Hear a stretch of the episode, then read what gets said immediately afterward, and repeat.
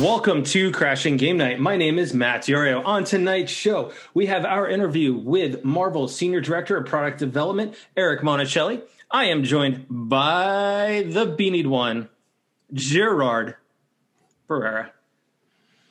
What's going on, nerds? What's up, baby?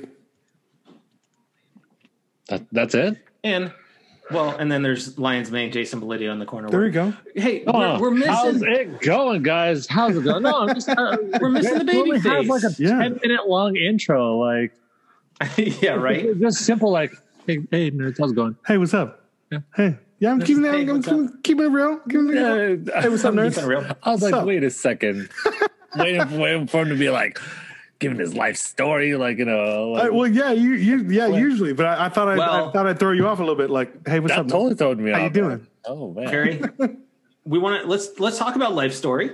What happened yesterday for you? Oh yes, finally, booyah! booyah! Second dose, baby. Fully That's vaccinated. bat. How you feeling? How you feeling, bro? Yeah, Uh, how are over- you feeling today?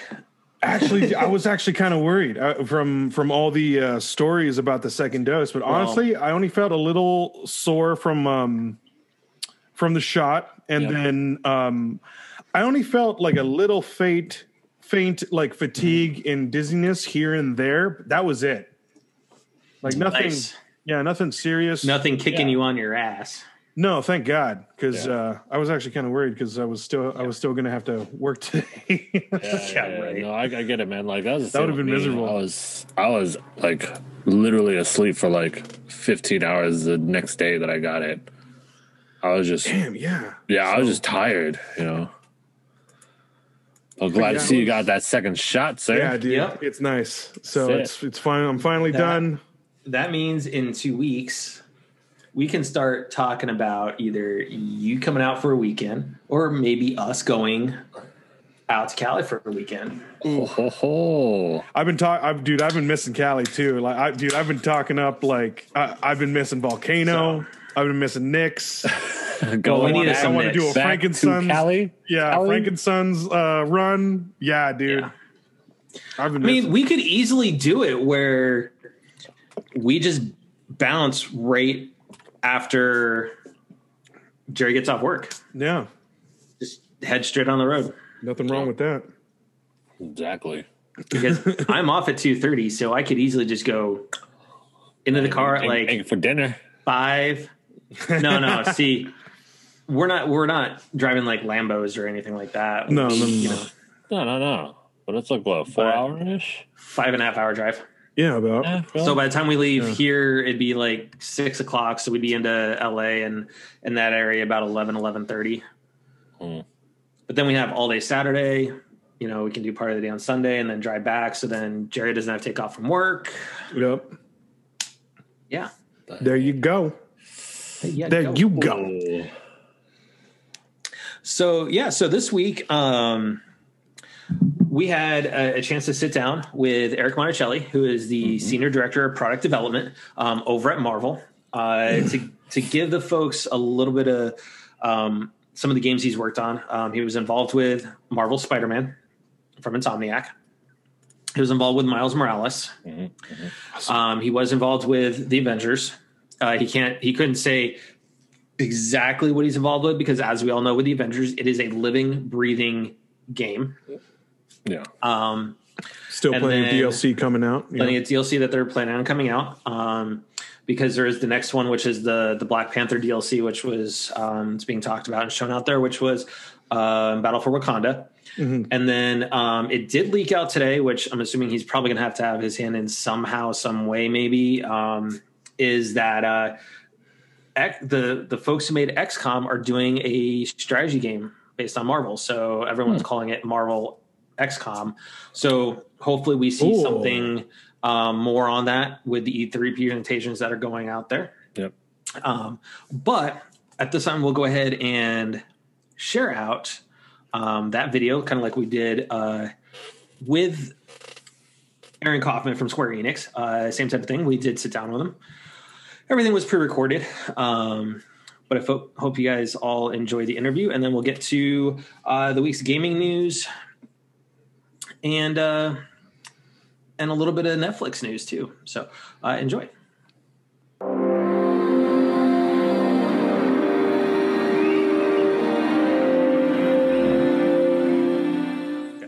Hey everybody, it's Matt Jory here with Crashing Game Night, joined by Theo Walski, the baby faced one, and Lions Mane, Jason Belidio back with the couch. And joining us on the couch and Crashing Game Night with us is Eric Monacelli from from Marvel. How you doing, Eric?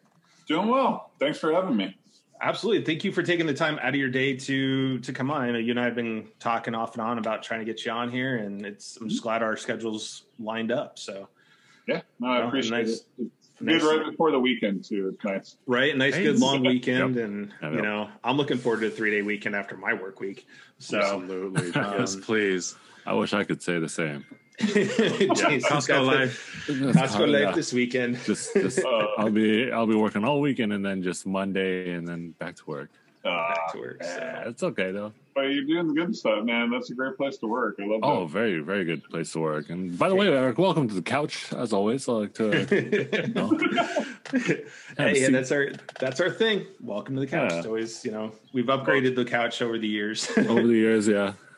Nice. Where uh, it- do you know where the couch is from? It looks like a little mid-century modern influence. Oh, that one I don't know. You know, I, I, I It used to, it used to be one. IKEA, and then we had to upgrade. It was an IKEA one, and then it got cool. upgraded. That I don't know where this like- one's from though. My life, right? Like I started with an IKEA couch, and I upgraded recently. Yeah, I actually yeah, yeah. don't like the new couch I got. I wish I got a different couch, but I'll Gee, Man, we later. got we got a super nice couch for our new uh, our new house out here in Phoenix. I love. Man, I That's was sleeping on thing. Yeah, I great. order I ordered one online, and I'm like, you got to sit on these things before you bring them before you Yep. Yeah, them. yeah. Like, it just doesn't work. We ordered one, and it looked really nice, assembled really Mhm. easily, and then we sat on it for most of quarantine, and it's like, no, not No, now. no. Oh, even even after the break, you know how you like break it in and just do like the little. Mhm. Yep. Yep. Yep. Yeah, we were uh, lucky enough to where when we moved to Phoenix, there's uh, American Furniture Warehouse, which Theo knows all too well out in Colorado, and we knew they were here. And I was like, "Cool, we're going to AFW to go get all our new furniture for the house because we knew what they were like in Colorado, and it's great stuff." So, you know, Eric, so let's look at kind of like your career and stuff like that. Give an idea of for those that you know don't necessarily follow you on Twitter and stuff, which there's quite a few that do. Um, is when you look at your education and kind of what you started with. Okay, you know, going to Fordham and getting that BA in English and American Lit from NYU, going pre med at Columbia. What on earth made you jump from that career path to gaming? Yeah, uh, you sound like my parents. no, I mean, my I, I shouldn't say that. My parents were extremely supportive and always have been. They, you know, they they questioned it a little bit, but um, you know, I, I think when I was, um, I have to admit, and this is a weird thing to admit, but you know, when you hit a certain age, you like you become more interested in other things, um, and, and and you realize some things aren't culturally viewed as cool as much. So, like when I was in a teenager, I was really interested in girls, and they didn't really love games, and so I was like, ah, I'll try and get into music a little bit more. Um, and so, actually, from the age of like 14 to like 24, for like a decade, I didn't touch video games. Like I just Wow. I didn't, Oh, I didn't. I, I would play if I go over and saw them at like a friend's house. I would read about them, but I just didn't play them. Like I was a I was a Nintendo Entertainment System kid, like through and through growing up. Like you know, bloodshot eyes, staying up way too late, that sort of thing. And then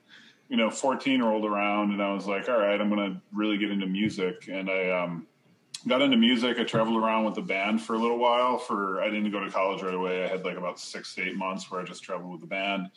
And then I was like, "What am I doing with my life?" so I figured I figured out, you know, like uh, you know, we had got booked some gigs, but we weren't making anything meaningful. And so, you know, it was just one of those things. And I had a, many many girlfriends ago. I had a girlfriend that was very influential in getting me into. She convinced me to go to college and apply to NYU and get in there, and and that that completely changed the trajectory of what I was doing. And uh, when I was there, uh, that place is amazing. Well, it's way too damn expensive. I will say that, but it is amazing. Well, it is New York City. It's New York. I mean, Yeah, it's New York I City, can, I can right? I mean, I- so hard from first California.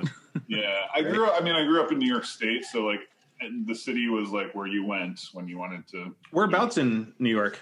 Sheridan, New York, which is like very very tiny um, part of Western New York. Um, it's like podunk, uh, you know. Like there, there were cows. Mm-hmm. It's and- upstate.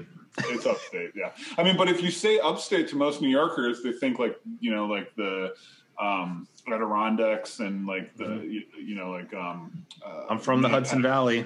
Yeah, exactly. That's so you, you know, but like I know. Uh, so I don't ever say upstate because upstate Yeah. means something very different to most New York City. Correct. So um, it's Western New York, and um, It depends on where you live in the state. Everything else Yeah. above you is upstate. yeah. and what you know and what you know and just sort of where you grew up so Yeah.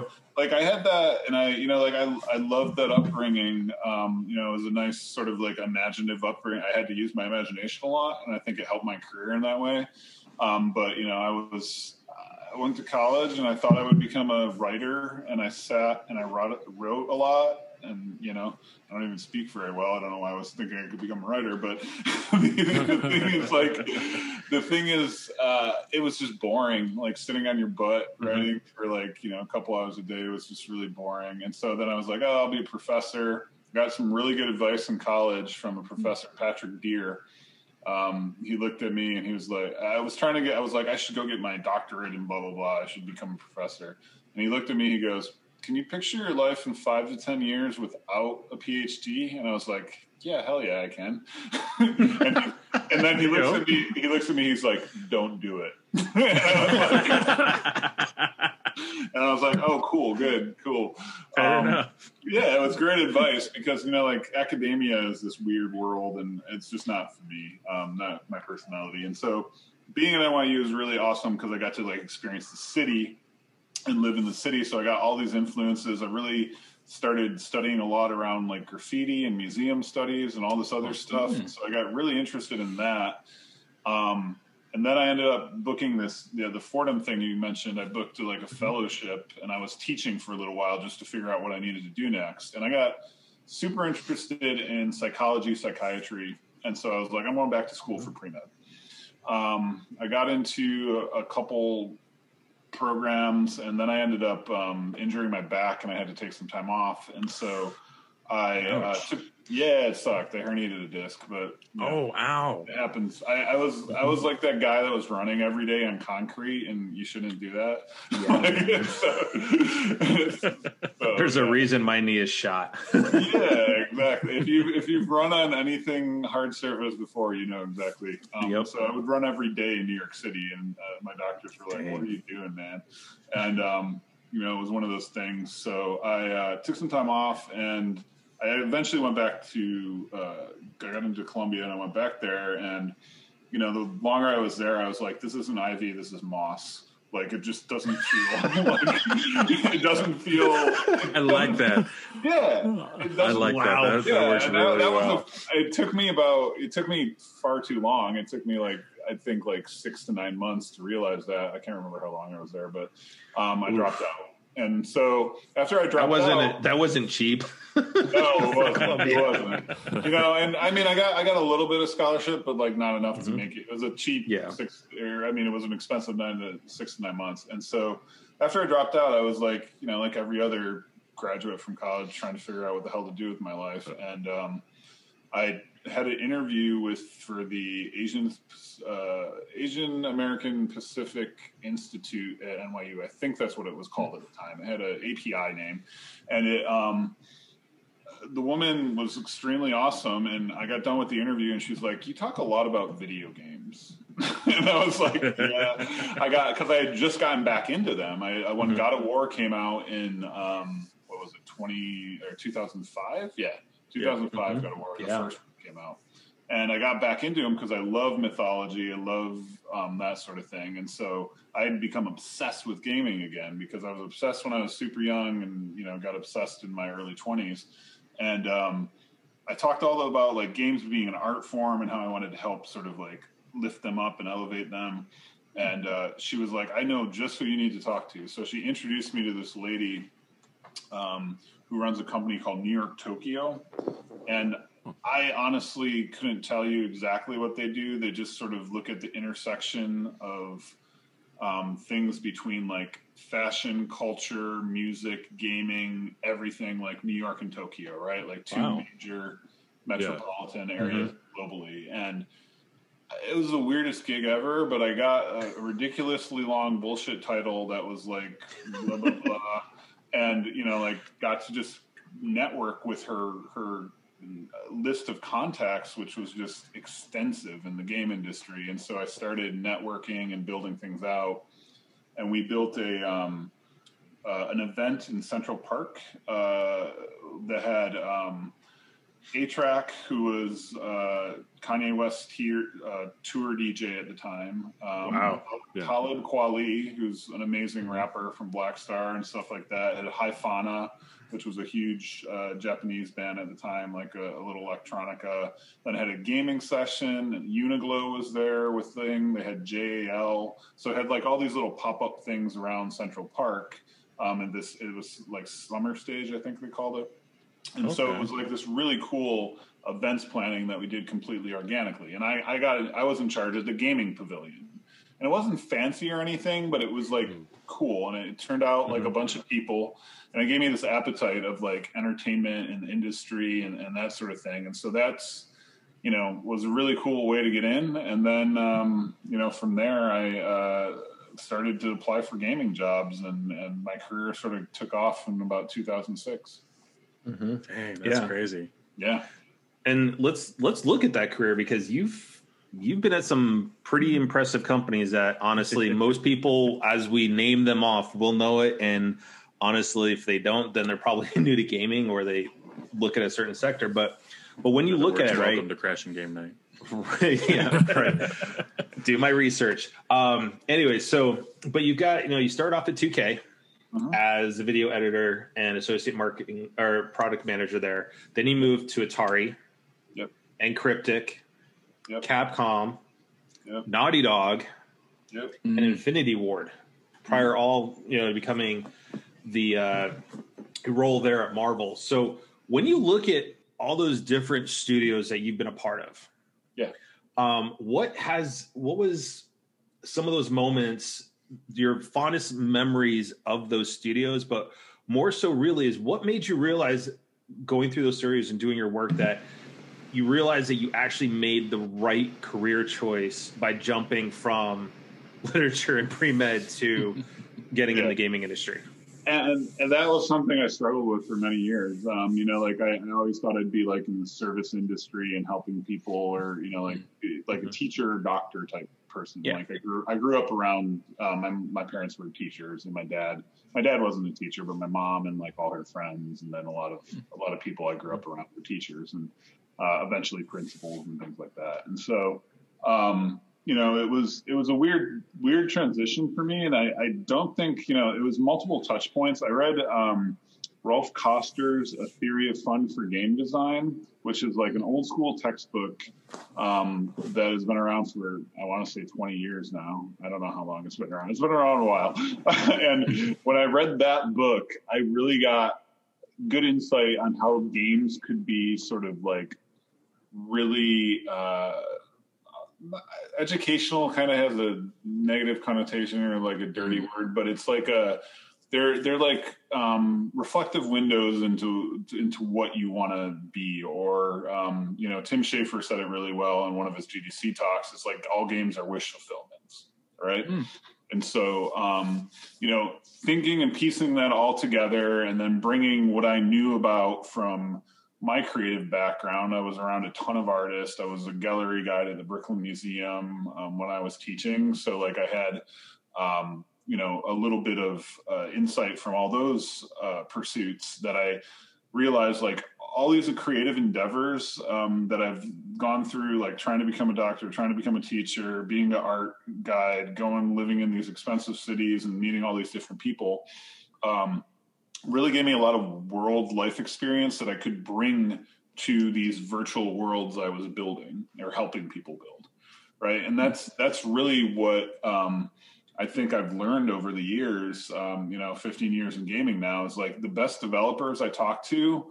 They play games, they love games, but a lot of their time I talk to them about the bread they just baked or the photos they take or the trip they just went on, right? Like it's living life and like having those experiences that they can sort of, um, you know, translate into their creative work. Oh, So, cool. Okay. yeah. So that's that's what gave me comfort in it. Really was like, hey, we're basically creating these. Um, you know, that's how I think about it a lot now. Is like we have these little. Um, uh, games are almost like little virtual digital museums, right? Like as soon as you go into one, as soon as a game's released, it's it's out of date. That's the set, unless unless it's patched constantly. But you know, it's the same thing as a museum. You think about you're going into this museum and you know you see the art and, and and some things linger and some things hold up and you know like i don't mean to knock it but i played mass effect legendary edition and i was like ooh the first one just this doesn't look good I- right? It just doesn't- yeah. yeah. Yes. Yeah. No, I love no. Get don't get me wrong. I, I love Mass Effect. Now, graphically, they did immense enhancements to ME one, right? But gameplay wise, even with the enhancements to the Mako and a little bit of the gun control, it still does not hold up. I mean, you Yeah. can tell it is it is dated from a gameplay mechanics, and that's why ME two and ME three were such leaps and bounds ahead of ME one because of the changes they made to it. Yeah, and I, I had never really played through all those games, and so this was my first time like experiencing them and, Mhm. and checking them out. And so it's just it's just interesting because like everybody loves those games that I know. Everybody I talk to Mhm. in gaming just raves about them because you experience them at a moment in time and they mean something to you. It's just like you know, it's just like art in a lot of ways. Like, you know, there's certain art Mhm. when I was younger that I love that now that I'm older that I think is cool, but I don't love it anymore. Like, you know, I read a lot of Garfield and Calvin and Hobbes when I was little. Yes. Is it cool? Calvin and Hobbes. I Oh, I love it. Calvin Calvin and is Hobbes. amazing. Oh But- my god. Will I hang that on my wall now? Probably not. you know what I mean? So it's it's one of those things where you know uh, that that's the sort of perspective I've taken on it, and it's it's given me this um, you know uh, thought process about how I think about gaming and the space I'm in, and, and being a part of the world. But um, you know, I, I love the idea. You know, like I, I think a lot of the, the games I worked on too resonate, and they transcend beyond the medium and, and connect with Mhm. people. Um, never going to forget the letter I got from uh, a girl in Ohio for the first time she played The Last of Us Left Behind, and she saw Ellie and Riley kiss, and it was the things she needed to see that allowed her to come out to her parents. You know, like Wow. those sort of stories, you're just like, this is beautiful. This is why we Yeah. do what we do, right? And so, you know, that I, I we got that. I got that letter when I was there, and you wrote her back, and we went back and forth for a little while, and the whole studio learned about it, and all like reached out to her, and and we sent her things, and it was it was amazing, right? Like that's that's Yeah. really fulfilling, and you know, like there's spider, stories from marvel Spider-Man. You know, the one thing that. um we we noticed and just people playing with their kids, drawing pictures online. There was even this this kid that had a had a had a aunt who was in like a she worked in a homeless shelter and she served meals and helped people that were homeless. And then in the game you have Feast and Aunt May and Peter Yeah. Parker and Peter helps Aunt May.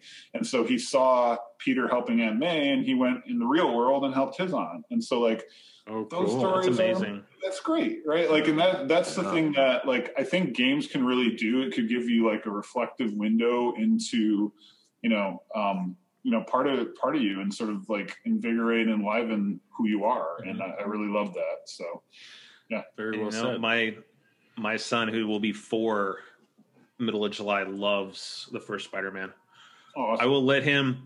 I be. I would just load up my my new game set. You know, my my new game plus with all the enemies cleared out, and I just let him go run, go explore New York, and he has the best time just swinging around. yeah yeah no I, that's like we made it accessible i mean like when when uh insomniac made it i should say they they really made it in this way where it's like hey if we're Mhm. playing it we want to make sure that anybody could play it because yeah you could be four years old and just want to swing around the city and not have to punch a fool if you want at all, right? Yeah. so And I want to say this, and like you, you mentioned that, I think that's one thing that Naughty Dog and Insomniac has done well from an acce- accessibility standpoint is they are thinking about who's playing the game. You Yeah. know, um, so of all those different projects and stuff like that, do you have one that was your favorite to work on in the past? Given all the interactions you've had with fans, and you know, even given the letter that you received from the girl and stuff, what was your favorite project? Yeah, I mean, there's multiple. I mean, my wedding photos in The Last of Us 2, so that has Last of Us, not 2, Last of Us, the first game. um, Your, your wait, your wedding Your, photos your in wedding there? photos in Yeah, there? yeah. The, the- one of the artists uh, had their put a call out in the office and was like, "I need photos to populate the rooms," and I saw my Oh. wedding photo there, and so you can actually find my wedding photo, which is pretty. Where cool. is it? Wow. Do you remember Now where I it's need to at? go find it. Yeah. I think it's right after Billstown, and then there's like the, it's upstairs in one of those like abandoned homes, or Oh, yeah. be right when you're yeah, trying to get the truck. I can't remember exactly. Okay. Okay. Yeah, but That's I mean, pretty far in. I am I mean, going that back spot, though. Yeah. that spot though, like in between bills, and you're like, oh yeah, like Yeah. I remember exactly where that's at. Yeah, yeah. And so, uh, I mean, I've, I've had my, my dog. My dog got put in as a mural for uh, Miles Spider or Marvel Spider-Man Miles Morales, which is insane. so I love that. Like he, um, you know, I was talking and, and to one of the artists there, and then this really really nice production uh, coordinator project project uh, uh, manager. He uh, he just emailed me out of the blue August right before that game shipped and was like, "Hey man, uh, we know you need to get some holiday decorations in there. We found a photo of your dog in a Christmas sweater and made it." Like, Just random. That's it was, and it- awesome. It, was just like a thank you because they know how much I love my dog. I mean, Insomniac is, is Yeah. the nicest team, and and they they know how much I love my dog, and it just ended up in there randomly. They just did it. And you know, of course, I was like, "Oh my god, this is amazing!" And That's we, awesome. we, we did a similar thing in the first game with um, Marvel Spider-Man. We have a bunch. So, like, if you go to Aunt May's office and feast, if you look at the wall, the bulletin wall Mhm. behind her, there's a bunch of drawings by kids, and those are from like Oh. you know Bill Rosemann's son did one, and like all these different. That's Yeah, that's very That's amazing. cool. That's yeah, cool. it was really cool. So, like those, those little Easter eggs are amazing. But I mean, Yeah, those are Yeah. awesome. It's it's hard to say because like I had those sentimental attachments to like these digital artifacts that I Mhm. put into the game, but I, I'd say like just working on a like I've worked on really massive games, you know, Call of Duty, Marvel Spider-Man, um, that sort of thing, uh, Last of Us Uncharted, those those games, and then I've worked on smaller scale, like I worked on Okamiden when I was at Capcom, and Mm, I love Okami. Okay. Like Okami is one of my favorite brands ever. I love the message. That's honestly one of the games that kept me in gaming because of the message. It's, it's all about Mhm. faith and belief and persevering and sort of, you know, it's it's, it's a very great um, sort of like uplifting narrative. Um, and you know, I love these narratives that sort of move us beyond just being like, oh, this, the world's gone to hell. you gotta fix Yeah. it, right? Right. There are there are games for those too.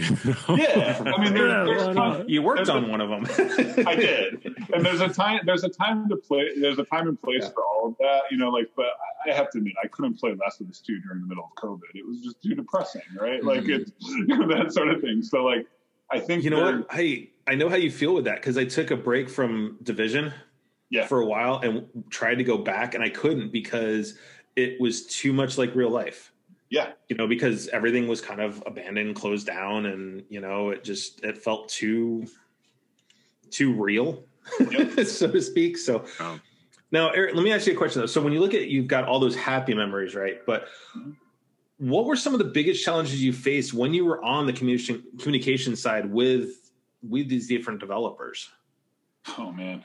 uh, uh, I mean, there there's multiple ones. I we need to can't- choose. yeah, right. it's hard to choose. I mean, like that's that's the thing where like I mean, every game has its own challenges. I, I, I firmly believe that if you don't have creative conflict or creative tension or even you know some I don't want to say controversy, but it, some sort of like stressor or tension, you're not going to get a good game, right? Like there's got to be that sort of uh, push and pull because like if you're really passionate and you're working with a ton of passionate people, there's always going to be a little bit of you know butting heads and things like that. So um, I don't think any game I've worked on that's been super successful has ever been a smooth ride. Um, you know, the funniest story I ever remember is um, when I was at Capcom. I was trying to do a. I was the marketing manager in Okami, uh, Okamiden, and I was trying to do. Remember the the meme of the three wolves howling at the moon? Oh Lord, popular for a long time ago, right? Yes. So I, I wanted to do three wolves because there was Amaterasu, uh, Shinranu, Shinha, uh, I can't ever say his name, Shinranui, and then Chibiterasu, right? The three wolves from the Okami series. And I wanted to do three wolves howling at the sun because they're sun gods. And so I had to explain what that meme was because it was an American meme to the Japanese development team. Oh, So you can imagine how that. How to convey that message Yeah. How did- between how did- cultures. how to treat yeah between cultures and then how to translate a joke right like it's oh, it's, Yeah. it's, it's, it's meant to because it was got popularized by the office so you know Okay. like office Yeah. was popular in japan um, when i ran that campaign i ran a lot of it on facebook and facebook wasn't popular in japan in 2008 2009 it wasn't that Yeah. big. it's Yeah. still not huge over there No. and so, um, you know, it was one of the most, uh, it was one of the games I learned the most on because I learned how to work with, you know, cult- cultures and learned how to work with the, the Japanese team really closely. And so, um, I remember that distinctly. And then, you know, I, I think there's there's all sorts of other stories. I don't I don't want to dive down the rabbit hole or out anything, but you can imagine. I mean, Mhm. like I've worked with some of Yeah. the some of the most uh, uh, let's say um, meticulous let's use that word people in the industry um, so it's been it's been challenging given given where well you have worked, thank you I could Yeah. probably I can think of a couple of names in my head given where you've worked, Eric, and I'm not going to bring I'm not going to say any names right now, but I can pretty much imagine Yeah. um, what they've been. So when you look at everything though, now that you've been, you know, in the industry for, you know, 15 years, you've been on the communication side, you know, product development side, everything like that, is for those people that are looking to get into the industry, regardless if it's in the communication side, wanting to be a producer and everything like that, is what are some of the what's some of the, the best advice that you could give to those that are looking to get into the industry in this day and age versus kind of where you were at 15 years ago? Yeah, I mean, I think um, COVID's changed a lot of things, which is uh, kind of obvious. But um, I think the the best advice I got was the similar advice I got many many years ago when I was first trying to figure out my way in. Um, somebody described the video game industry as a castle, and they're like, "Okay, you got this castle, you want to get into it." Some people, the drawbridge is just going to be down. They'll walk right through. Those are the people that probably have been coding since they were three, So they're just going to get into the industry. They're going to be able to do it. Some people, you're going to have to bring a ladder with you and throw the ladder against the castle. Some people are going to find the back entrance and crawl through the sewers. Some people are going to have their army swarm the castle, right? And if you want to equate that metaphor, those are like the indie teams that like create a game on the side and then the publishers all go for them, right? And so, you know, like I I think uh, there's there's no one way to do it. I do think that um, I mean, I've given this talk a few different colleges and a few different times to, to people, but um, you know, persistence, determination, um, stick toing, uh, like just knowing what you want, knowing what you value, and knowing where you want to work, and, and uh, you know, bring that out. Like, if you're not a fan of war, don't go work on a Call of Duty game. Like, it's just not going to work for you, right? Or it's kind of common sense, but some people are like, I just want to get in the industry. I want to Yeah. work on something big Yeah. You know so um that that's that's the, that's the thing that you got to think about i think uh, more and more. And i think it, it's applicable to any industry is just knowing what your values are knowing where to align them with. And then um you know unless you have like a stunning portfolio or you're some kind of savant don't think you're just going to land a job at like a naughty dog or a bungie or a rockstar or a blizzard right away right? Mm. like you're going to have to work your way there. Maybe you will. Maybe you'll get lucky, but a lot of it is, um, that sort of thing. So I think you know that's another thing I talk to a lot of people about is just you know working your way there. Um, there's an amazing resource called GameDevMap.com, which is I don't know who runs it. It's just like a fan created thing or a, a community created thing, and it has like all these gaming companies all over the globe. And I click on it, and every time I go back to it, every year I go back to it, I'm like, there's more game companies than I thought out there. Oh wow! Wow. Right, So- that's awesome. See, I would have never known that. Like, Yeah. do you Yeah. think do, do you think it's harder now because there's just it's so like big in comparison versus it was maybe like 10 15 years ago? Yeah, that's that's an interesting question because like I think it's easier and harder in some ways. It's easier because now I think remote work has opened up, and I think a lot of game companies realize realize like, hey, I could hire somebody in Helsinki or hire somebody in Mhm. Shanghai or hire somebody in wherever you live, and we can all be on the same team because we're all Right. working remotely. And so I think that has made it easier for a lot of people.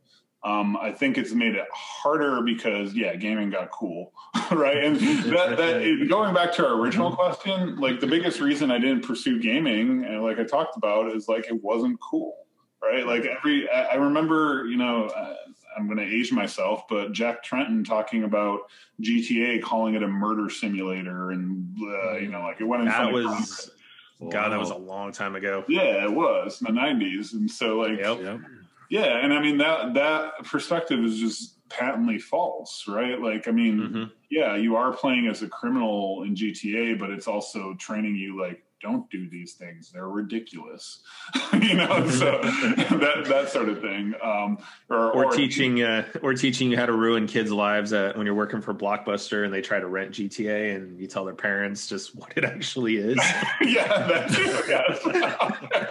I feel like you're speaking from personal experience. Oh, I shattered many a dream, many a dream. No, I mean, but that's that's the good. I mean, that's what I like about games is they they have something for every age group, and it's very you can be very um, honest about it. And you know, like I, I always tell people, like my favorite game of all time is Tetris, and it, it forever will. Besides baseball, which I think is the best game, Mhm. but um, t- Tetris is my favorite game of all time, just because it's like such a good game in as a construct, and then also it has such good like mental health benefits when you play it.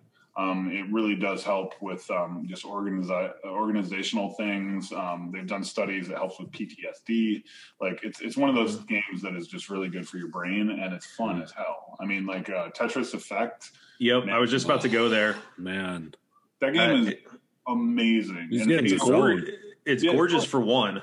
It's Yeah. incredibly beautiful, but that soundtrack and everything with it just Yeah. it's an amazing game and it's for it allows hours.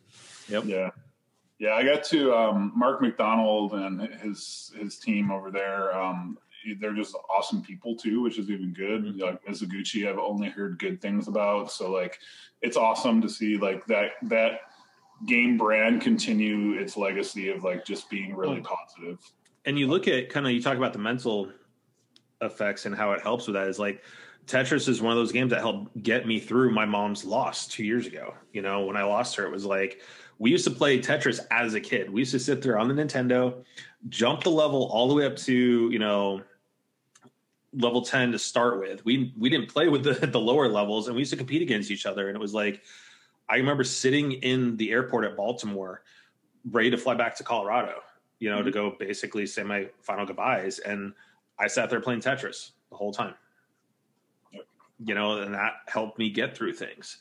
Yeah. So it it is an amazing game that has, I mean, huge followings and stuff like that. And you look at now Xbox bringing Tetris Effect now on a multiplayer scale that is immensely huge. You know, which is which is great. So, um, you know, as we kind of 99 too, if you played it on Yep.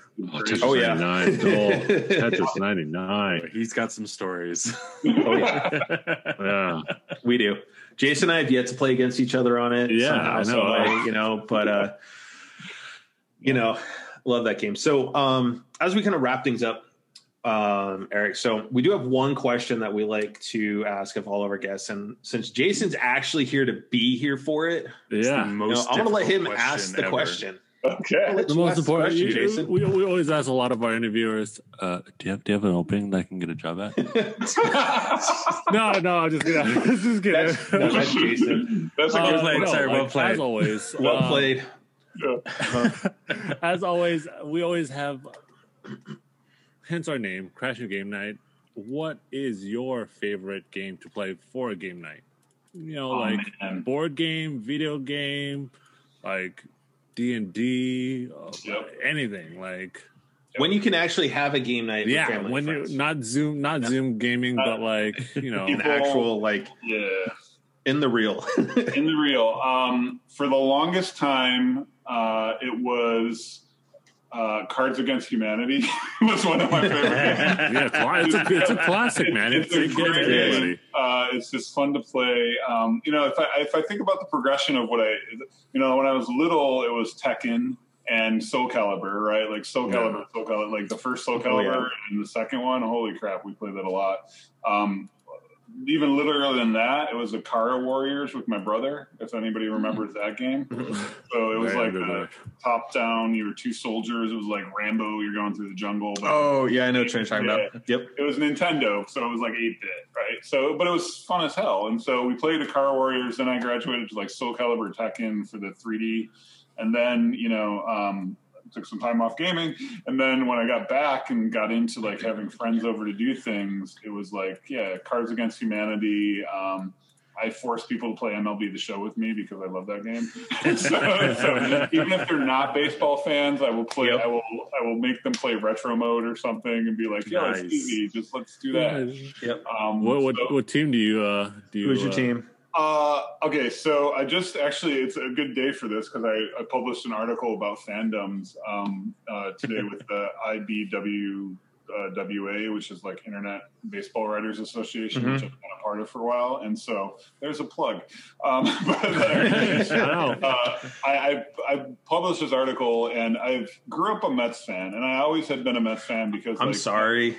I know, right? When I was when I was six, when I was six, I loved Yeah. Darryl Strawberry, right? Like, Hey. he was cool, right? Good, and they were cool, and so, um, you know, I grew up a Mets fan, but you know, over the years, it was just like I realized how inane and Michael Jordan I blame for a lot of this because. You know, you watch Michael Jordan play, and you're just like, "I love this dude. It was so amazing. I'm going to be a fan of whatever team he's on." And so I kind of switched to that mindset because of basketball. And so, you know, like for a number of years, I Oh. didn't claim like a fandom. And then I realized, like, moving to LA too, I've been here, you know, quite a while now. And I was like, I like multiple teams and multiple players. I love the sport. I'm always going to be a Mets fan at the core, but like, what is wrong with having multiple teams and rooting? Like, it's like a hierarchy thing. So, like, if the Mhm. Mets Yeah. are playing anybody else, I'm going to root for the Mets. But if the Angels, because I love Mike Trout and Shohei Ohtani, are playing Mhm. somebody, I'm going to root for them next. And then if neither the Mets or the Angels are playing, I'm going to root for the Dodgers because I'm a huge Jackie Robinson fan, right? so it's like I have this hierarchy of things. So I'm not going to be like, because otherwise you're just like, if the Mets got rained out today, it's like, what do I watch? Yeah. Right? so like, um, Yeah. That's kind of how I think about it. And I think that, you know, fandom, especially because, you know, the sense of um, what you call home and that local sort of provincial of like, I need to love my local team, Mhm. is dead. It's, it's long dead. Oh yeah. Like, we're super connected. We're super global. Like, you know, maybe I like the, you know, the, the Hanshin Tigers, you know, or, or some, you know, the, Oh, some yeah some japanese league team or korean baseball league team um you know so i i think that uh that's how i feel about fandoms but yeah if anybody asks me i typically just say yeah i'm a mets fan but i love baseball right so that's kind of where i'm at Yeah. Uh, I bleed. I bleed purple and black. oh nice i love those Colorado uniforms. Rockies. those uniforms are my favorite uniform I, I love the color purple and black i love the Mhm. gray the gray their uniforms are awesome but Now, if we could actually win a ball game, you I know. know. And you get, well, you got rid of your GM, so that was the first step. Well, I don't. I don't necessarily think it was the GM's fault. Really, I mean, when we have ownership that doesn't want to put money into the team, That's you know, True. it almost feels like honestly, you would kind of remember this the day and age of you know back when the Kansas City Royals were just pretty much like the farm team for all of baseball. yeah, they were. and all they were doing was they were just losing and still getting all the money from revenue sharing and pocketing it. It's like that's how some of us have felt with, you know, the Monforts running the Rockies. But you know, honestly, we all everybody in baseball knows Nolan was never going to stay. Yeah, that's true. You're right. And honestly, he pulled it, it was like I I tell a buddy of ours. So um, Drew Creasman, who's a beat writer for the Rockies for DNVR, he's a good friend of the shows and stuff like that. Is you know I talked to him about it. It was like we got the best deal we could. He pulled a page out of Tulowitzki's playbook, said to the fans, "Hey, I want to win here." Behind the scenes, his agents go and get us out of here. So they shipped him. Granted, we had to pay fifty million dollars to ship him goodbye because that contract was stupid. The Yan- it was so bad, even the Yankees knew that it was a bad contract, and they wouldn't have traded for it. So we'll we'll see. I mean, we got a good young nucleus. I mean, we're not the Dodgers, right. even though Well, I the mean- Dodgers aren't doing well this year either. No, but- I mean it's. I think it's been, that's an interesting thing because I feel like COVID baseball is such a routine sport that the Yep. year everybody had off in the sixty game season just threw everybody for a loop. Yeah. Right. So Yeah. like, just getting back to the rhythm of it, it's been hard. But because you notice, and and it was the same thing I noticed in basketball is like I um you know or football actually for NFL. Um, because of all the thing, I drafted the young. My my strategy for fantasy football was draft Yeah. young as possible because they're going to be fresh. Like all the Yeah. older dudes are going to be Yeah. like very, and they're not going to be in their normal. And I won my league because of it. And so it was like Oh, one wow. of those things. Wow. You know, it was just a psychological thing I thought Yeah. of. And then basketball was the same thing. And I, I, I messed up there because I drafted older guys that had been off and injured. And my whole team, like I got ADE with the first overall pick. And I was like, yeah, that Oh. was smart. so like he was, he was out all season. Right. And so, um, Yeah. you know, it was one of those things like it's a, it's a crapshoot, but like sports is such a rhythm game that, Yeah, totally- very much so. Totally. Mo- most uh, sports, like e- including with like what Matt and the guys have seen with my archery. Yeah. Once COVID happened, and I was off for like six months and went straight to competing. I was shooting like shit. Yeah, but Yeah. you'll get back to it. It's just it's just the rest. hey, right? but you got to hang out with us in Virginia for a couple of days. Very true. Very true. so Big Eric, plus. it's been it's been a blast having on. I definitely appreciate you taking the time out of your day. Yes, thank Um, you so much. Thank you Yeah, so it's been a much. And as always, you're welcome back on this couch anytime you want. you. Absolutely, you have. looking forward to see where you upgrade it. Oh, there you. Like it's, it's so far it's been like every six ish months, maybe 9 Mhm. months every Give or take. you know, cool. you know, gotta But get yeah, a new couch. You're uh, you're absolutely welcome back anytime you want to. Um, just make sure Talk you some give- baseball. Give me the head. Give me the heads up because then we can, if we have to come up with some questions or something to stay away from PR, we can. And Yeah, I mean, and if you just want to have a whole baseball Yeah. show, I'm totally Talk down with baseball. that. Oh, there you dude. go. Jerry, Jerry's a, a Yeah, Dodgers our- fan. our he other buddy Jerry. He bleeds blue. or mean- stre- stream some te- uh, Tetris 99 yeah, Yeah. going against each love other. that. We'll Yeah. get- we'll get- Or the show or shoot it whatever. up. Yeah, There you go. Oh, man. Down. I do have the I do have the I do have the show on my PS5. So Brilliant. thanks, Awesome. Millie. So once again, Eric, thank you very much, and uh, have a great day. Thank you. You too. Thanks. All right, buddy. So that was our interview with Eric Monacelli, and I think that's amazing to know that with with Spider Man that they actually use real people's photos. Yeah, like that, that was a shocker too. Or like not a big shocker, but how they like say, "Hey, you know what? Like, we need a bunch of photos just like scanned in there, and to have your own little tidbit." That's I, I always wondered about that in games because, especially, it's funny he mentioned Last, Last of Us because but in both games, when you see those, you know, those empty houses and the, the the personal photos that were left out, they they felt real, like Yeah. uncreated, and it makes sense that they would ask like the developers, like, "Hey, man, we need pictures." It's that that's a cool Easter egg to to know about. That's pretty cool. And the mural in Miles, Yeah, and his dog. That's super and- awesome. It makes okay. So here's the thing: is Jerry, you're playing Miles Morales right now. yeah, yeah. I'm Have you noticed that find it. mural anywhere? I haven't seen it. I want. I'm I'm looking for it though. And that makes me want to dive back in the game just to go find it. Same with like Jason, we talked about during the interview with Last of Us. I want to go back and Yeah. look just after Bill's Town and find it just to Yeah. say, hey, Yeah. whoa, that's really cool. But now it also makes me go to the, the whole thing of, you know, this is really cool that, you know, it's not just art, the devs and stuff, just drawing random pictures. They're actually putting in pictures of people they know, which makes that more yeah, of a it makes family it more personal. Yeah, endeavor and more, like you said, more personal Mm-hmm. to that game and that touch. Um, that's something I never, never knew was in those games. Yeah, and as as And I a personal gamer, you know, like having that little set, like, hey, yo, check this out, check this out. yeah. but always have that Especially- spot where you save especially it, being you're a part like- of a part of that. Like, you, like I have a little something personal in that game. Yeah, Yeah. and I Oh, helped yeah. work on it. Like that's that's Yep. cool, man. And it's not just one of those like Easter eggs that you, as like a programmer, like put it in. You know, like the You hit it in a corner, and Like if you the walk Halo up to ring. like, Yeah, yeah, you know that only like you know, Or- and then find you get found out like maybe like ten years you know, later. or it's Yeah. one of those Or- things that you have to go move a certain trash can just a little, and there's a picture on the floor. You know, it's, it's Yeah. something that's actually out there in the wild for people to notice. So, yeah. um, you know, I do want to say before we kind of start moving into the news, though, um, we've got two of our friends of the podcast, you know, hanging out with us in chat. Um, you know, Yeah. Newman.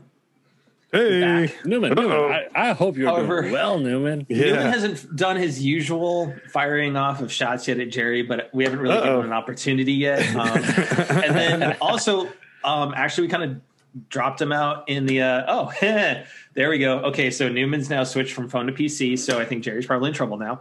Um, Uh oh.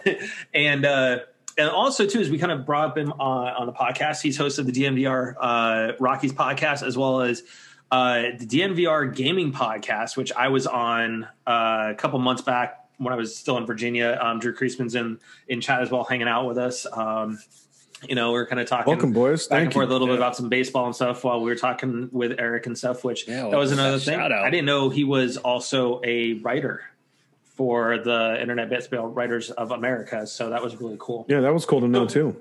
So let's dive into the news because there's a little bit of things to kind of go over really quick. Um, so today it was announced that Jerry, a show that you have actually talked about on this podcast, um, it was canceled. Um, Jupiter's so Legacy sad. was straight axed today by Netflix. All contracts severed. Um, It's so leaving- sad. Yeah. So I watched the first episode of it. Um, it's not bad. It feels, and Jerry, and you'll be the best one to tell me this.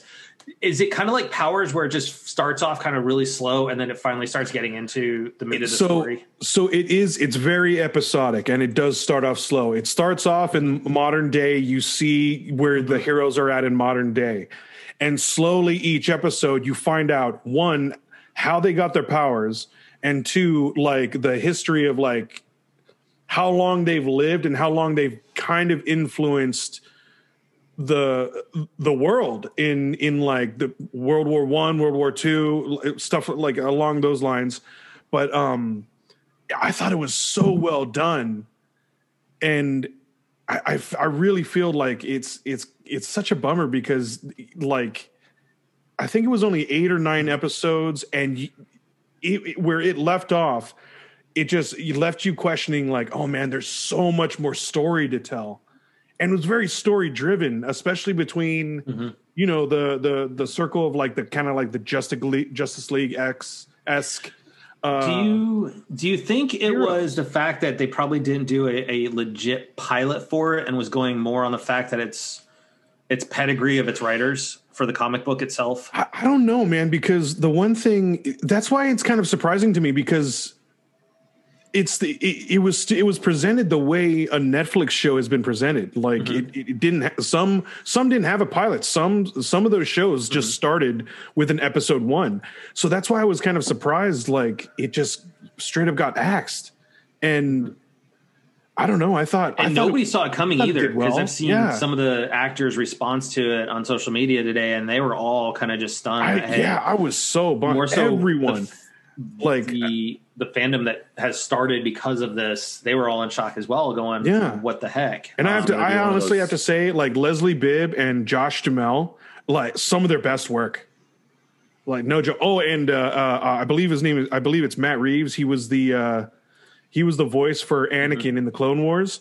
Also great. Like I think it was just great performances from everyone, and it was just, it was so interesting because I thought it was a very offbeat, like different. I know it was a comic, but it was just a, it was so different, and I, yeah, it was. I'm, I was really bummed out to hear that actually. You think it's going to be one of those like Firefly uh, fandoms where it's just like Possibly, but I, I really, you know what? This day and age, um, I wouldn't be surprised if maybe someone else picked it up, like maybe Prime. It, it- I mean, Yeah, it seems like true. Amazon picks up. All there's the other al- there's always so. that chance, but yeah. You never know. I mean, and, and plus we don't know why they. Netflix never said anything on why they cut it. It could have been problems like No. in production, but who knows? But yeah, But it's such a Netflix. They they're known for doing stupid stuff like this sometimes. yeah, Yeah. They, they they have some questions. or questionable. or cut and uh, bait. Yeah, cut and bait and Yeah. running like before Yep. ending a show. Like it sucks. So, all right. So let's get into the gaming because there's a few things to talk about. So first things first, um, Square Enix did announce they are going to have their uh, press event uh, June 13th, starting Yeah. at 12:15 uh, Pacific time. So um, we're going to be getting a world premiere of a new game from Eidos Montreal um, for uh, those that are kind of thinking, looking at the name, um, Eidos, um, their main studios are responsible for Deus. Um, you know, we have uh, Human Revolution, um, those games. They're also going to be see- showing some things uh, for Babylon's Fall. Life is Strange True Colors, which is the new Life is Strange game that's coming out. Yep. Um, they're going to have more about Marvel's Avengers, um, kind of like we alluded to earlier. I'm assuming that's probably going to be some more of Black Panther: The Battle for Wakanda, which is one of the new DLCs coming to the game. Um, so they're going to have it on their YouTube channel, um, Twitch, um, the E3Expo.com Oh, man. website. So No it'll be Raider? really interesting. Um, we'll see. I mean, it is I a want world Raider. premiere, so Yeah. it could also, um, you know, you might see Tomb Raider, but that's Crystal Dynamics. Um, That's doing- true. That does that. It's not Eidos. Um, so it'll it'll be very very interesting to see what they do, especially with the fact is that we also know that FF16 is on the horizon. Yep. Um, now, given some of the news that we're going to talk about here in a few minutes with PlayStation, it wouldn't surprise me though if that game gets pushed back to 2022. I don't doubt it. Um, I don't doubt it at, At all. this point, I don't doubt it. Um, you also have um, FF7 uh, remake uh, Intergrade coming out on the 10th next week. Um, Yeah. which is going to be the enhanced um, and pseudo kind of extended uh, version of FF7 remake for the PS5. Um, you also have the new expansion coming for FF14, uh, which Jason plays all the time with friend of the show, Soldier First Class, who I'm going to take this opportunity to That's right. um, wish him a happy, Happy birthday, birthday. even though he kind of spent part of that in his uh, mother-in-law's basement. oh, Um, oh, I think there's a story no, there. kind of There's a story well, there. no. So he went on he went on vacation and he needed to do some streaming on Twitch and did it from the in-laws basement. So it's just kind of like that joke that you know all gamers are you know stuck in their parents' um, basement and stuff. So Oh, um, you know, so um, but very happy birthday to him. Um, he's doing well. I kind of talked to him already earlier today. So, um, but yeah, you've got all these things coming out. I I would expect that um, FF16 is going to get postponed. Um, I would. That's just looking at everything in the, in the landscape right now and how much stuff is getting postponed. Um, that's going to be one I, I think ends up getting postponed. Yeah. Um, hopefully, we may see more of their their new um, project that we kind of talked about last time for the PS5. Um, but yeah, so yeah. Square Square Enix does have a lot of where they just like they got a lot coming. they have a lot coming, and Mm-hmm. their plate is super full with like AAA major games. Mm-hmm. I don't doubt that they're going to push back. I mean, even when they had uh, like Final Fantasy 14 during the COVID time, a lot of stuff was pushed back. A lot of things were postponed. Well, Just speaking of just speaking of you know? postponed, let's let's talk about that. So um, Oh, yeah. today Breaks it was But- it was announced. So so uh, Santa Monica Studio, uh, home of God of War. So they did say since the release of the next God of War teaser last year, we've been humbled by the amount of love our community has shown us. We're incredibly grateful to see so many people excited to experience the next chapter of Kratos and Atreus' journey. We remain focused on delivering a top quality game while maintaining the safety and well being of our team, creative partners, and families. With this in mind, we've made the decision to shift our release window to 2022. Thank you all for your continued support. We've got some exciting things in the works that we can't wait to show you. Uh, Santa Monica Studio. Hmm. So I'm okay with it. Yeah. As we all Same have with me. discussed on the show in the past, with the Take debacle that was time. Cyberpunk. Just take your time. Yeah, just give us a good product. especially with Um, Cyberpunk. And it is. It was also revealed during the Hermen Hulst interview that um, PlayStation Podcast had that they are going to be putting it on PS4 and PS5. So it is going to be cross cross generational.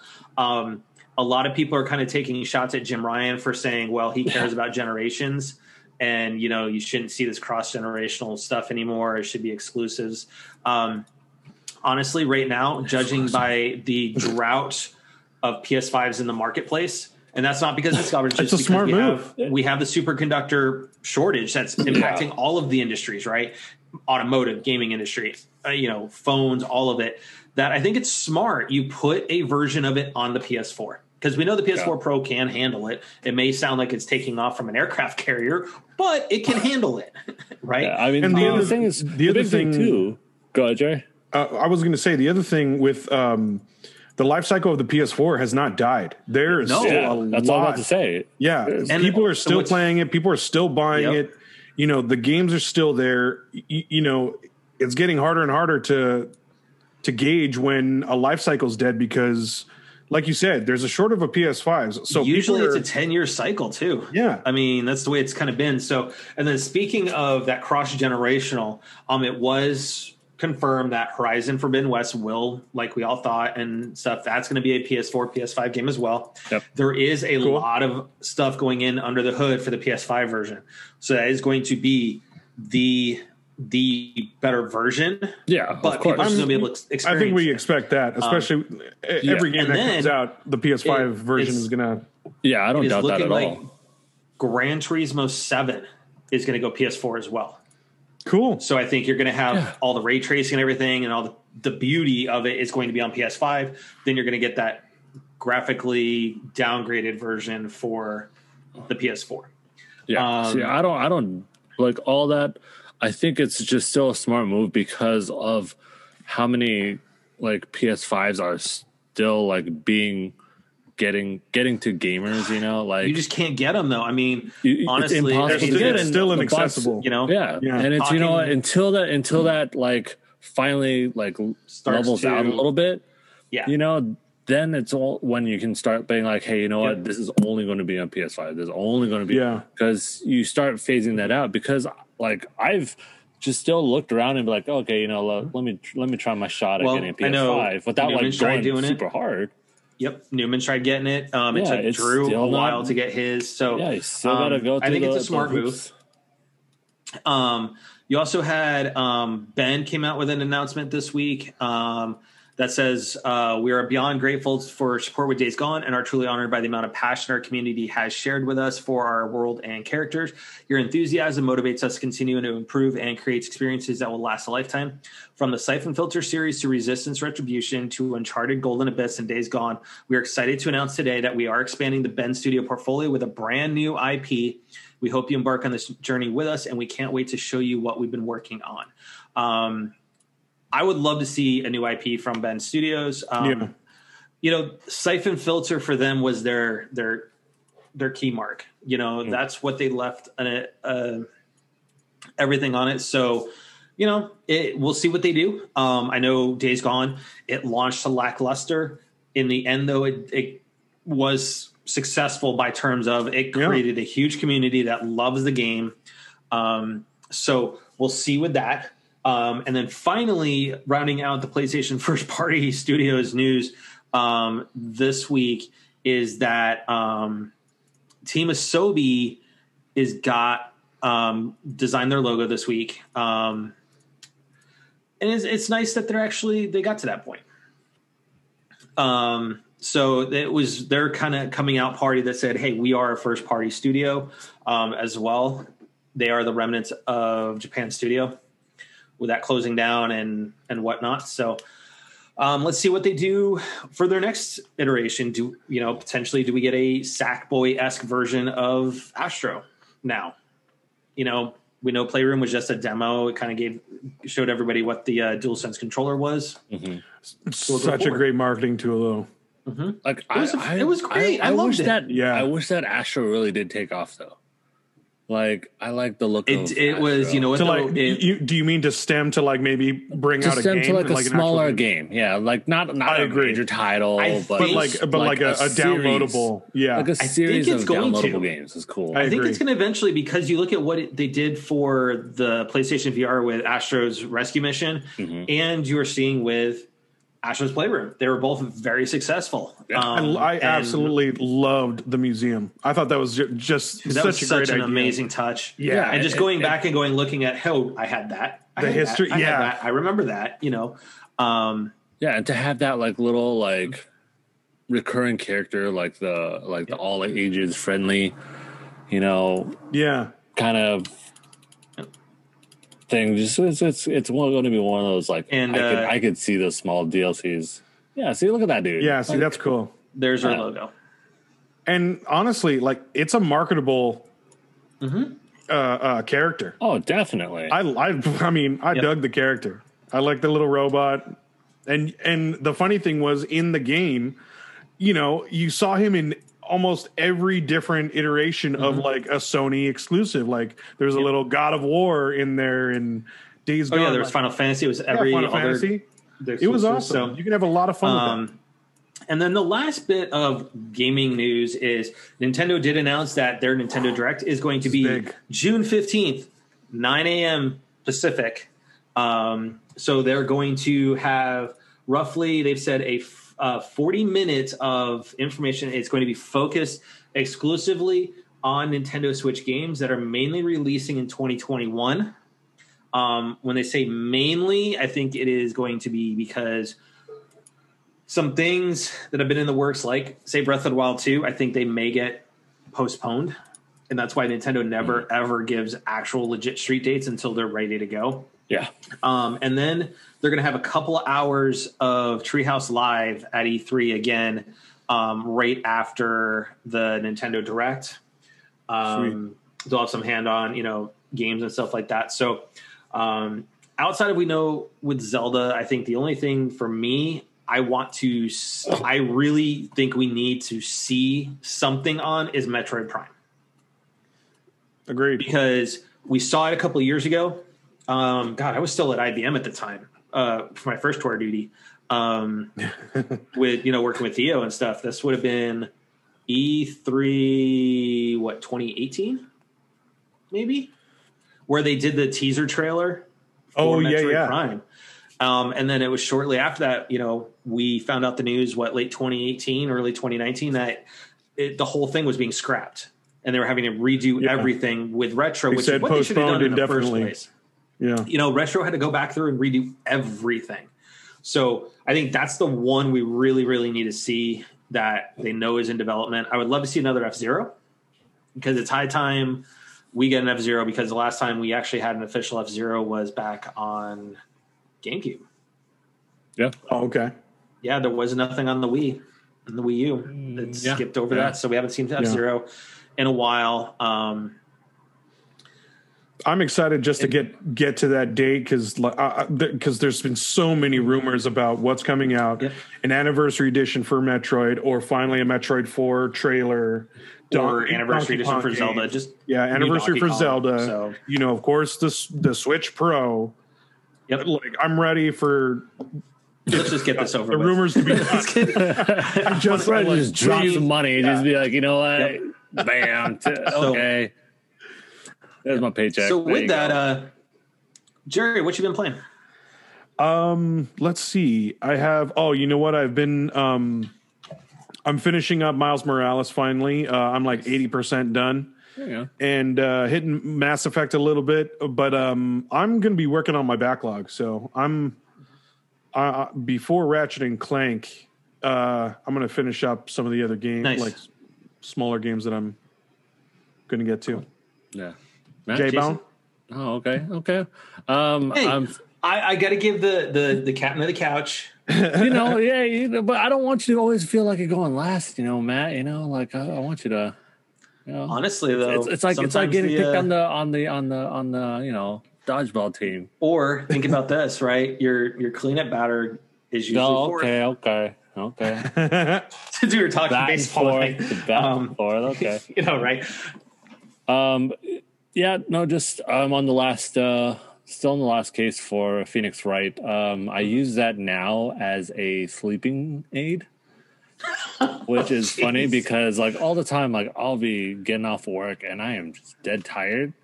So Yeah. I'll just play some Phoenix Wright, and I guess the music just like It's constantly. just something with that music and just kind of of just, music- Soothing and I mean, at the same time, I'm laying down while playing. I'm laying it down while playing. the, Uh, yeah. the sleepy So lion. like when you're just lying down and you get that soothing music, and then you know what? just In the background, all I can hear in it. my head is dee dee dee dee dee dee dee dee dee. The lion sleeps. So all the time, like I'll go through maybe like about 10, 15 co- like Yeah. pieces of dialogue, and then like I'll start passing out. My wife will be Sleep like, mode. "Oh, I will That's just literally funny. grab the controller, save the game, and then just Yeah, turn it off." And I'm like, "Yeah, thanks, babe." Like, nice.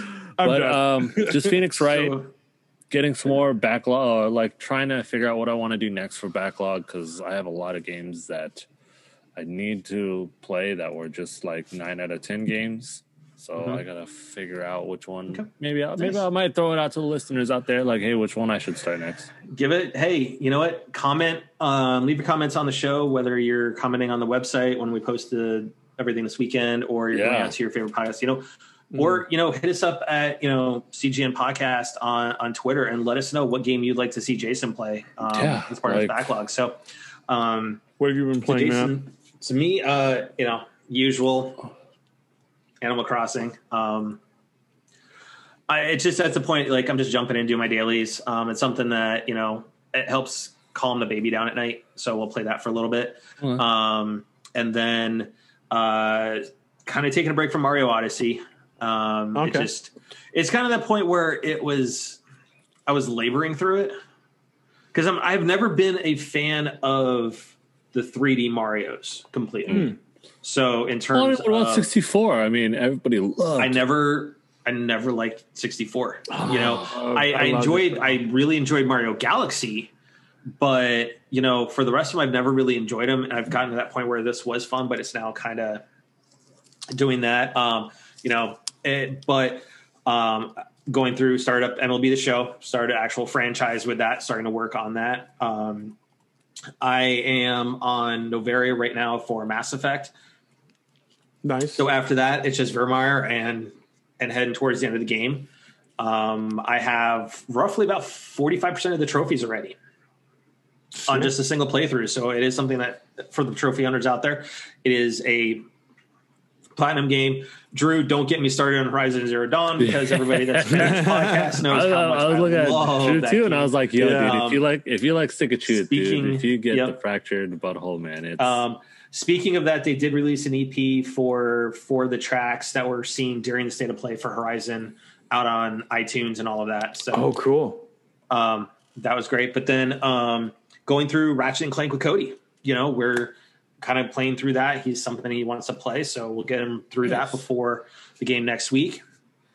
Um, other than Now, that, is is Cody able to play like some of the like beginner levels? So he can't really do the most. I guess his favorite game to kind of play is I'll set him up with Spider Man. Yeah. the, the first Spider Man game, um, like we were talking about with Eric, and I just let him play. He just goes Nice. and runs around and jumps and swings and stuff. So he has fun with it. Um, but yeah, um, after this, you know, we got Ratchet, we got Final Fantasy. I will go back through FF7 remake again just to see how uh, intricate is and the Yuffie um, DLC is. I will I will be doing that as well. So Yeah. um, after Let, that, you, you I let me know how that is because I'm gonna be just like You're gonna live vicariously ups- through me. So upset Um, that it's on PS5. Just Um, but yeah, outside of that, once I'm done with that, I'm gonna hit my backlog. Yeah, I, Um, I we got some games the- in there um, that I want to get done, but I also want to finish out. And this is the psychotic me with Horizon Zero Dawn. is that I do want to finish Ultra Hard. I am about a third of the way you through are. that right now. you, so you, I just you get- don't need to, but uh, that's, that's, that's, that's, a, that's a you thing, sir. Yeah, yeah. Hey, just like a, you platinuming FF7, Yeah, that's hey, a you thing. So. Hey, sir. Um, yeah, I want to try and do that, but I don't know if I will get to it or not because there's a lot of other games I want to play. So, yeah, um, everybody um, that's you know hung out with us tonight on the live here on Twitch. Um, and then for those that will be listening to the audio this weekend and in audio land, wherever you listen to your podcast at, thank you guys. Um, it's always humbling to have you guys join and hang out with us. Um, the last couple of weeks have been absolutely amazing um, for how many people are tuning in and listening to us. And honestly, guys, it, it, means the world that you guys do support us. Even if you just hang out and you don't join us in chat and you just watch the show or you just go listen to the podcast, it means the world to us, guys. And thank Indeed. you so much yeah. for for being a part of this journey. Um, oh God, Newman! God dang, Dude, Newman, you have to. I've gotten Newman, good. I'm missing Newman. Yo, this Newman, yo, I've been getting good at COD, Newman bro. right now, man. Cheers, Newman. Yeah, I've been I've been laying so, down double digits, bro. I, I miss right? you. So, um, but with that, though, guys, always, you know, make sure to, if this first time to hanging out with us, you know, make sure to hit that follow button on, on Twitch or, you know, follow us on whatever podcast platform you're listening to us on. Make sure to leave those comments, especially on iTunes, because they do help with discoverability um, and help us with the rankings on that. Um, also, like I mentioned, follow us on Twitter at CGN Podcast, uh, as well as we've got crashinggamenight.com. So, um, as always, guys, please be excellent to each other, stay frosty, and be kind rewind. Oh, you you! Oh. I knew it! I knew it! That's Vince. I knew it! I I saw that pause. I saw that pause in your face. I was like, "It's okay. You get you got you get some." Oh my god, I love it! Blockbuster employee, but I saw that pause. I lived it, so I can oh. own it ah. if I want to. That was a good one.